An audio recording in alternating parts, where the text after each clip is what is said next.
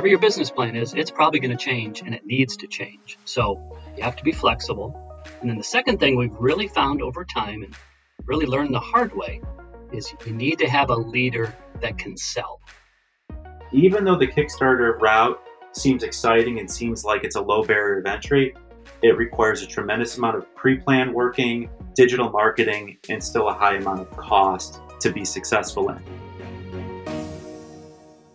As entrepreneurs and business owners, there are so many parts of business that we don't realize are necessary, available, or even options. In this podcast, we're sitting down with Scott Edidin of Exactly and 6am Sourcing and CJ Ritterbush of Concord Marketing Solutions to talk about the various options of financing from startup to established business and what those options entail. Joining me, Jessica Gibbons Rausch, chef at Promo Kitchen, and Mark Graham, also a chef at Promo Kitchen, is Scott and CJ. Welcome. Thank you. Thank you for having us. CJ, can you describe the various financing options available to distributors at different stages of their growth journey? So, specifically, think startup to scale up to the more established and mature companies. Yeah, I'd be happy to comment on that. I really don't think the promotional product space is very different than other industries in terms of fundraising. Most businesses get started by somebody kind of in their spare time. They use their own money, they mortgage their house or whatnot. So there's really a five stage process that I think you typically see. And that first one is really using your own money, right? Savings or whatever other sources you have to see if you have some traction in your business idea. If you do, you typically move to stage two, and they call that kind of a friends and family round. You say, Hey, I've got a great idea. I've got a couple customers. I'm starting to build this business. Can you loan me some money? And that buys you more time to prove out your concept. And then stage three is called angel investing, and that's where I participate with some of my time and capital. And that's kind of the first professional money that would go into a business. It is what it sounds like. You're kind of an angel that comes in and a part of an angel investing group that's associated with the University of Notre Dame. And so we look at some businesses that are start they're in startup mode, but they're typically one, two, three years in business. And now they're looking for their first professional money. Might be anywhere from a half million to a few million dollars. And then if the business continues to succeed, then you would go to your first round of venture capital. That would be stage four. So that's really professional money from a professional outside firm that would invest in your business. That's kind of what you hear in the Silicon Valley conversations. And then once you have a mature business, you move to stage five, which is private equity. And obviously, there's several industry distributors as well as suppliers that are private equity owned. We can talk a little bit more about that later as well. But which stage you want to take advantage of really depends on how fast you want to grow your business and scale it. It also depends on which side of our industry you want to participate in. If you have a distributor model, you know, there's not a lot of capex or startup costs to be a distributor necessarily, unless you start taking on warehouse space or decorating equipment. You know, the supplier business is different, and Scott can talk about that. But you're designing product and bringing in inventory, and you need warehouses and maybe decorating equipment. That would be higher capex, so your need to raise money is probably higher on the supplier side than the distributor side. Yeah, I would absolutely agree. And I think that's a wonderful framework that you've just shared there. And it doesn't just apply to people in the promotional products industry. That's certainly something that applies to the software world, for instance. And we're certainly very familiar with all those different stages that you just mentioned. Mm-hmm. Scott, in taking the baton from CJ, where are the primary differences when you think about these financing models when it comes to the supplier side? I know that CJ specifically mentioned that there are generally higher capital needs in the supplier business model. Can you talk about what suppliers should be thinking about when it comes to how it is that they're financing their businesses at these different stages of their journey? Well, sure. And CJ laid out a great framework with from the startup all the way to the large size and the large scale business. But the major difference, really, with the suppliers is the ability to hold and maintain high inventory levels and inventory to allow your business to continue to operate and grow. And that's really the biggest deciding factor into the success or the failure of a successful supplier. it's going to take a tremendous amount of upfront capital because you have to front that inventory to be able to go to market with. And then if you're a supplier that also does in-house decoration, whether it's laser engraving equipment, screen printing equipment, digital decoration equipment, and additional warehouse space. So it's quite a bit more upfront capital need on the supplier side than there would be on a distributor side where you can run purchase order. So whether that be partnering with raw material manufacturers or vendors to help front and have that inventory on consignment to going to your banking relationship or even now because of the pandemic more spotlight has been put on the SBA for funding for small to mid-sized businesses as well. I want to make sure that we have time as the conversation progresses to talk about your specific experiences, Concord, and of course, Scott, with your supplier business and the relationship that you have with HIT. But I want to turn it over to Jessica so we can go further down this path. CJ, I know that you've told me about so many different cool companies that you've invested in within this angel group that you're working on and outside of our industry, just all over the place. When you're really diving into a new startup company, when you're trying to decide, is this a good investment? What kind of things are you looking for and what really stands out to you? I think I would answer that in two parts. The first of which is kind of the textbook stuff. And this is what you see in business school or whatever. Hey, what does that business plan look like? Do they seem to have a good plan? And then also, what market are they participating in and how big is that market? Because nobody's going to take over a market or invent a market necessarily, but is that space big enough that even if they have a small position, that company can be successful? And I would point directly to the promotional product space for that comparison. We all participate in a $25 billion marketplace, right, in North America. So there's a lot of business to go around. A lot of suppliers and a lot of distributors can be very successful participating in that space with a very small market share. So that's something we really look at. And then part two of what I would say to answer your question is more specifics and some of the learnings that I've had over eight years of doing this. And what we always say in our group, you're betting on the jockey, not the horse. So who is the CEO or who are the two founders? And when we sit through a presentation, it's just like sales 101, but do you believe them? Do you trust them? And do you think they have a couple qualities to be successful? One of which is do they have the ability to pivot? I think Scott could probably speak on this as well because whatever your business plan is, it's probably going to change and it needs to change. So you have to be flexible. And then the second thing we've really found over time and really learned the hard way is you need to have a leader that can sell. So we're all salespeople to some extent, but there's a lot of founders of companies that are very smart from a technical standpoint. But boy, the CEO really needs to be out selling and winning customers. You don't have a business if you don't have customers. A couple of times we've made mistakes assuming they could hire a sales professional, and the sales professional doesn't know the business as well because they didn't found the business. So that's a couple things that I would say. So you really kind of have to balance those traditional models like you know Porter's five forces, different business school techniques with more modern approach of do you think that this person can lead this business? Do they have the passion and the interest to really make people believe in what they're believing in? Yeah, that's the real life aspect, I guess. I know a lot of more of what you're doing is the traditional methods, but with Scott, now you started a Kickstarter campaign in addition to what you were already doing with Exactly. Can you explain a little bit more about what really made you want to go that direction? When we started Exactly, and we've since migrated and rebranded as Exact, we were creating a travel lifestyle product line with travel items that all needed to be connected together for the synergy to work as a greater whole or a greater kit than those individual items would be. And in order to move forward onto the retail market, you can go one of two routes. You can go the digital e commerce route, or you can go the brick and mortar retail route.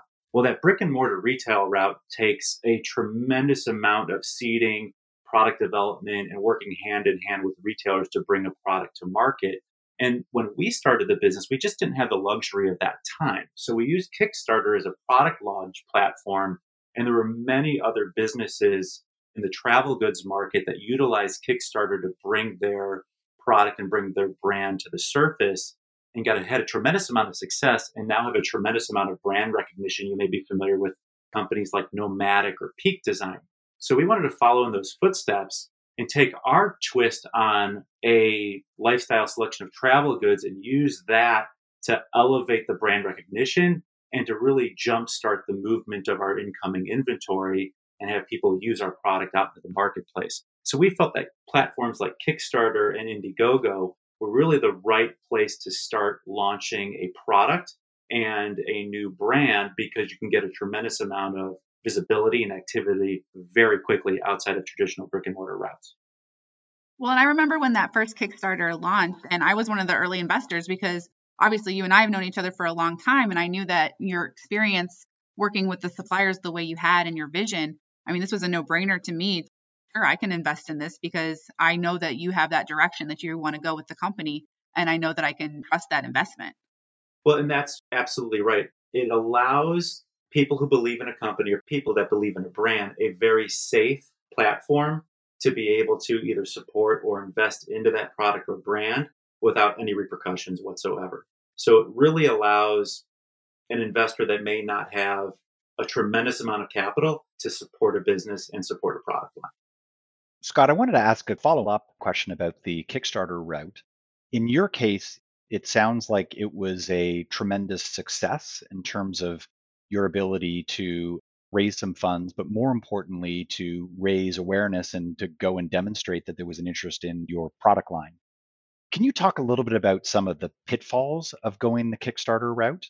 And I want to make sure I'm not asking you a leading question. And I'll give you what my angle is here. There was a fairly well publicized story of a product called the Coolest that captured the imagination of the Kickstarter world many years ago and turned out to be a tremendous failure, primarily because they raised so much money and there was so much interest in their product that they actually then had trouble meeting the demand. And then the whole thing, I think, just crumbled and I think fell down to zero. That's obviously every entrepreneur's nightmare. But are there some things that you can talk about of what not to do or what to be aware of when going down the Kickstarter route? Oh, absolutely. That scenario that you've explained is something that's relatively common with Kickstarter. I personally have backed projects in Kickstarter and have had to wait two, three, sometimes four years to receive the product due to manufacturing issues or issues just like you described there. The Kickstarter route isn't as simple and easy as one would think. It's not put a listing on there, put your product on there, and people get on top of it and you deliver it. It requires a tremendous amount of pre campaign work. It requires a tremendous amount of expense. And I'd recommend an agency that specializes in these Kickstarter campaigns because they have databases of people that are very interested in new ideas and new concepts and new businesses, and they follow these groups that are already existing. And then number three is setting a goal with Kickstarter, revenue goal that's easily attainable. Because what Kickstarter tends to do is once you attain your revenue goal within a 24 to 48 hour period of time, they will then use their own digital advertising dollar and their own algorithms to move your campaign to the top of their marketing lists. So you get increased visibility from there. So even though the Kickstarter route seems exciting and seems like it's a low barrier of entry, it requires a tremendous amount of pre planned working, digital marketing, and still a high amount of cost to be successful in and in full transparency, we made a few mistakes along the way. We did not hit our revenue goal because we set it far too high. But the visibility that we received from Kickstarter allowed us to be successful on the launch and onset of our product once that campaign was over. The other mistake that Kickstarter companies tend to make is they go and they launch a campaign prior to having inventory already in production or inventory on order. So then you end up disappointing your backers because it's one, two, three years. What we ended up doing is we were sure to have our purchase orders in place with our factories and had goods on the water when that Kickstarter campaign was launched so we can deliver in an adequate and a sufficient amount of time to appease the customer base. Right. And it probably didn't hurt that you were veterans of the promotional products industry and understood how to source product and had good relationships with partners offshore. It helped quite a bit tremendously, yes. Absolutely. CJ, I've got a question for you. Can you tell us about a success story with a business that received funding through your angel network? And then maybe talk about one that didn't work out and maybe elaborate on any missed opportunities Yeah, we recently invested about two years ago in a business called MarginEdge, and it's a SaaS platform for restaurants. Mm. So it's relatively inexpensive, and it was invented because many restaurants, especially the mom and pops, are very manual. So when they receive their inventory, they didn't keep track of it. They had literally paper invoices from suppliers and things. So they're trying to automate that process. And through that automation, they've resulted in a treasure trove of data in terms of what people pay for tomatoes and other ingredients and whatnot. So that business is doing very well. Obviously, they had a challenge in the restaurant industry during COVID, but they gave their product away for free during COVID to onboard some customers, and that investment is paying dividends right now. So that one's really been exciting. A very dynamic uh, CEO that's driving that business. He was also the founder. So we're proud of that one. They're not all that good. I'll give you two more examples in terms of an opportunity missed that I missed. We looked at a business years ago called Chime, and it's an online bank. We had an opportunity very early to get into that business, but online banking to me at the time was why wouldn't you have Chase or Citibank or Wells Fargo or somebody else doing that, right? They've been banking for hundreds of years. So I passed on that opportunity. And in the angel investing world, they call that your anti portfolio. So you've got your portfolio of what you invested in. The anti portfolio is what you passed on. And they actually track that and track the metrics to see how well you're doing. Because sometimes you're going to pass on one that kills it. And that particular one has killed it. It's a unicorn. It's valued at about $24 billion. Oh wow! Uh, that one I'm, I'm still kicking myself, and it pains me to bring it up. And then I'll give you another opportunity. We've done very well, but we did have one deal go bad, and it, it was a shoe company that you could actually put logos on. So it was in the retail business and really focused on like college and professional sports teams. But they got burned with a bad supplier. They had imported products, and a big customer had a. It wasn't even a quality issue but it was more of a QC issue. The wrong size shoes were in the boxes wrong, and everything was all mixed up. They rejected the shipment. It was a huge order, and the company couldn't recover from it. Hmm. So that one went bad, which is part of the risk you take in angel investing.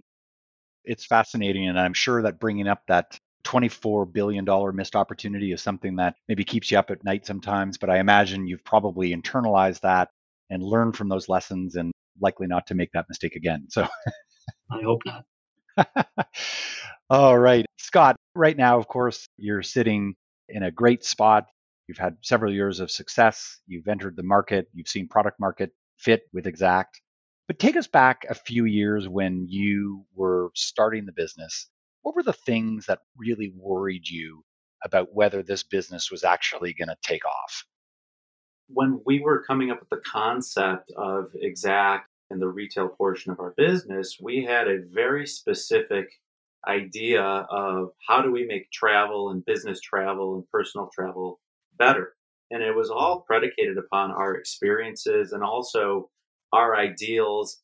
We're a certified B Corp, so we have a very big give back value and community aspect and environmental aspect to what we do. And were people really going to kind of buy in to what our values were? Was it important to the marketplace and the general public as it was to us? Not only that, and I mentioned a little bit earlier, because we were a brand that was going to carry inventory and had to carry heavy amounts of inventory, was the product going to be functional enough? Were people really going to like it? Otherwise, we're sitting on a tremendous amount of inventory, and it's a tremendous investment to put up up front, and that can bury a company so those were the biggest fears that we had. And were we marketing to the right place? Were we marketing to the right industry? You know, we had inroads into the promo industry based upon our history and our relationships and have done very well in the promo industry. But we were also venturing out into a retail industry that was outside of our area of expertise. So what I would say was our biggest fear was the unknown. Well, congratulations because it has turned out really well. And I must admit that I remember back in those days when you and the other Scott, who incidentally has the best beard in the promotional products industry, by the way, that, that's a side point. I hope he still has that it. That sounds like a competition. Yeah, well, it's no competition. You can't compete with that. but in all seriousness, I do remember when the two of you had shared the idea with me that you were striking out on your own and that you were starting this retail bag line and that was going to have some promotional channel opportunities as well. I just remember being very excited for you. And it's wonderful to see how the two of you have blossomed and have really created an exceptional amount of value in the industry. So congratulations. Well, thank you. Scott, how did things change for you when you got picked up by HIT? Now, obviously, that wasn't your original intention, I don't think, because you were going more retail, but how did that change your business model and how you went to market?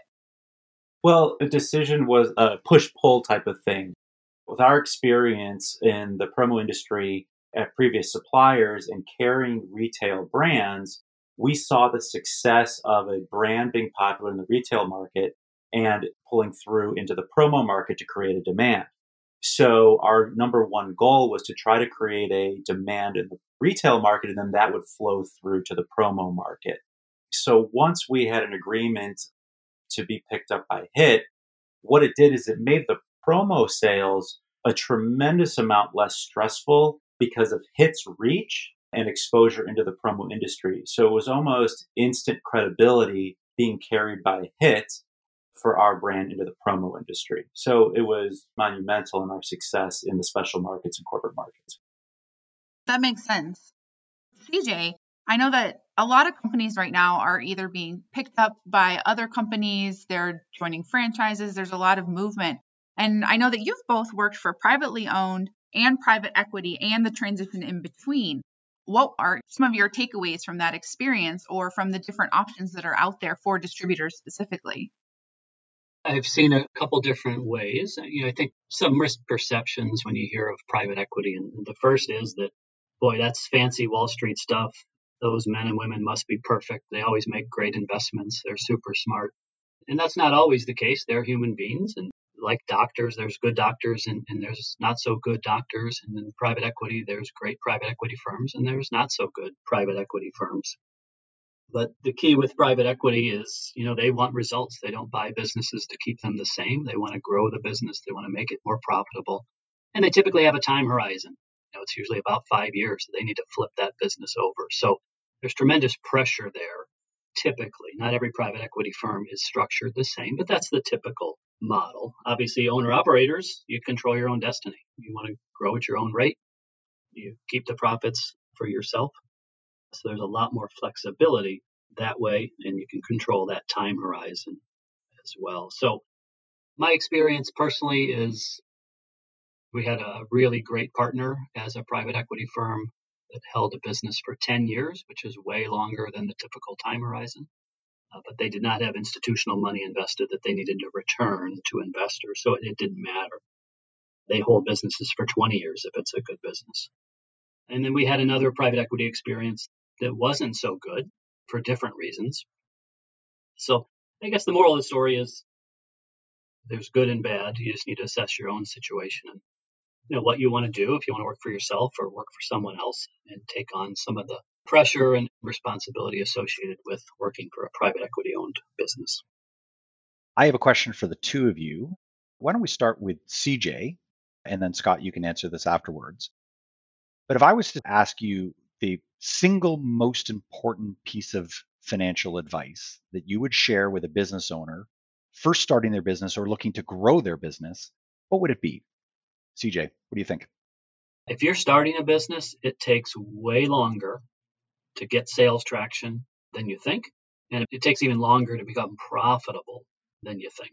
And we've seen that in these angel investing all the time that business is hard. You know, we're all working hard every day. It's just not easy. You got to work really hard, and it takes time to set up all the relationships and, and the products and the website and all the things that you need to execute your business. So I would plan on a longer runway than you had anticipated. Would you then recommend that a business owner in that situation raise more money than he or she anticipated or expected, or to be as frugal as humanly possible, knowing that they will likely lose money for some time. Yeah, you're right. It's either or or a combination of the two, right? right. You just need to be realistic. Yeah, if you're going to go without a paycheck for a couple of years, you know, maybe it would be longer than a couple of years. And if you need to raise a million dollars, maybe you need to raise two million dollars. Yep. But you'll have milestones if you raise money so you can go back out and raise more if you're having success. I have to agree with CJ there. It's going to take longer than you think and be in a position to weather the storm, whatever that storm may be, as we've all seen in this past year, year and a half, mm-hmm. with every business having to pivot and having to dig deeper into their pockets to survive. Maybe a part two of that question before I turn it over to Jessica for the last question. Are there any particular types of financing that each of you feel are better than others? Let me give you an example. There are some distributors and certainly suppliers that will go and use expensive forms of financing like factoring in order to finance their receivables. And that's not necessarily good or bad, but I think we can all agree that it's expensive. Is that something that is avoidable or is it hard to make a judgment because in some cases that can be great for some business owners, in other cases it may be irresponsible? CJ, thoughts on that? Yeah, good question. I'm going to take the cop out and tell you it really, really depends. you know, every business is different and your cash flow is different, right? So you're correct. A lot of businesses do not factor. That tends to be a little more expensive. But I've seen some very successful businesses that factor. They just don't want to be in that business of collecting. And maybe their clients are a little more high risk than others and they want to offload that risk on somebody else that's really good at collecting. Yep. I think every business and every owner needs to make their own determination. And you probably need to try out a few things to arrive at the right conclusion. Yeah, I don't think that's a cop out. I appreciate that answer. And Scott, is there anything that you would add to that, given that the supplier perspective is often a little bit different in terms of their exposure to receivables than, say, a distributor? Yeah, I still would have to go along with what CJ said. Every business is a little bit different. And in terms of the receivable ends of things, you know, cash flow is king and you've got to manage your cash flow to the best of your ability to operate your business the way your business is set up. Work with your partners and work with your customers as closely as possible. But yeah, my answer would also be everybody's a little bit different and there's no correct formula to it. Yeah, I think that my final comment to what the two of you are saying, and this is putting my former distributor owner hat on here so I can happy to share this with the community that I think that what's so exciting and relevant about this particular conversation is that it is so so important as a distributor owner and certainly as a supplier owner as well to have basic financial literacy in your toolbox. And I think that one of the mistakes that is made by a lot of folks in the promotional industry is that a lot of owners, this is a general comment, but some to a lot of owners will get into this business because they're very good at sales and marketing, but not necessarily great at finance. It's just maybe not the thing that made them start a business in the first place. And I'm not suggesting that every business owner needs to be a chartered financial analyst or an accountant, but having this basic financial literacy and understanding basics like cash flow and the cost of factoring and the different ways that you can go out and finance your business so that way it's run in a positive cash flow way mm-hmm.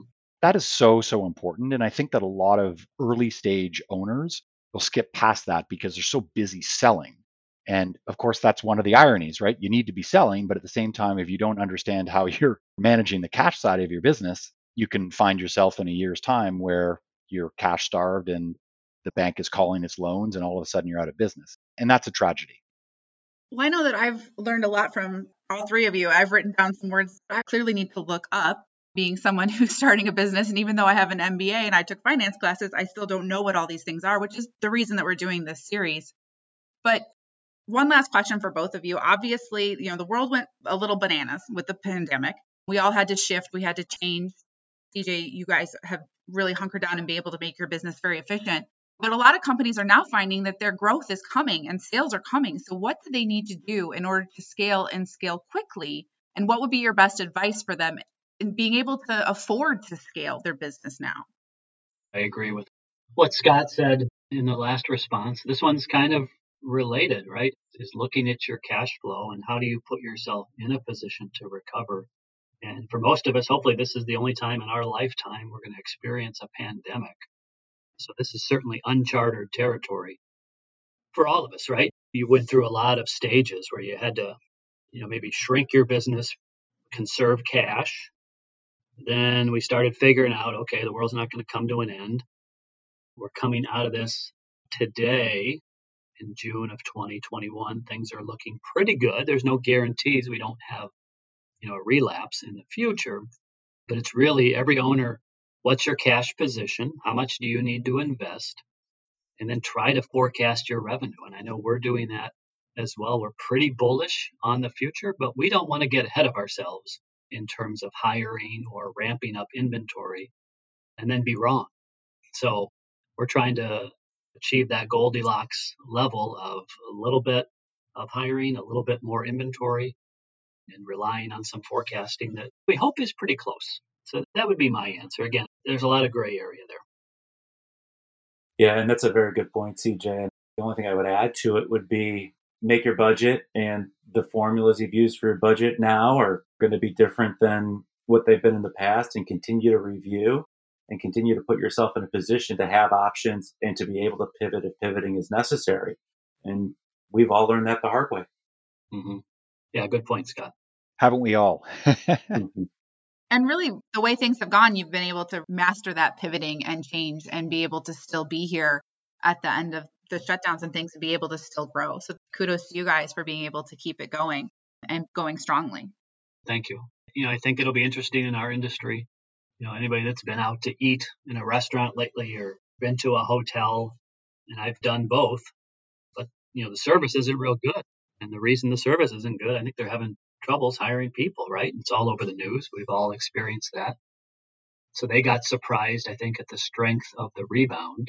And I hope that that's a problem we have to deal with in the promotional products industry as well. And we're certainly starting to hear from clients in terms of you know, holding a sales meeting or going to a trade show or planning for an event. And that's music to our ears because, you know, that certainly is getting business back to normal. CJ and Scott, we're so appreciative of your time and the fact that you've shared all of your expertise with us over the last little while in this podcast. And on behalf of the entire Promo Kitchen community, we are so appreciative. Thank you very much. Thanks again for listening to this edition of the Promo Kitchen podcast. If you like what you hear, you can subscribe to the podcast through iTunes or wherever you get your podcasts. And remember, you can always get involved in the Promo Kitchen community by visiting us at promokitchen.org. You can also show your support by donating to our cause at promokitchen.org/donate.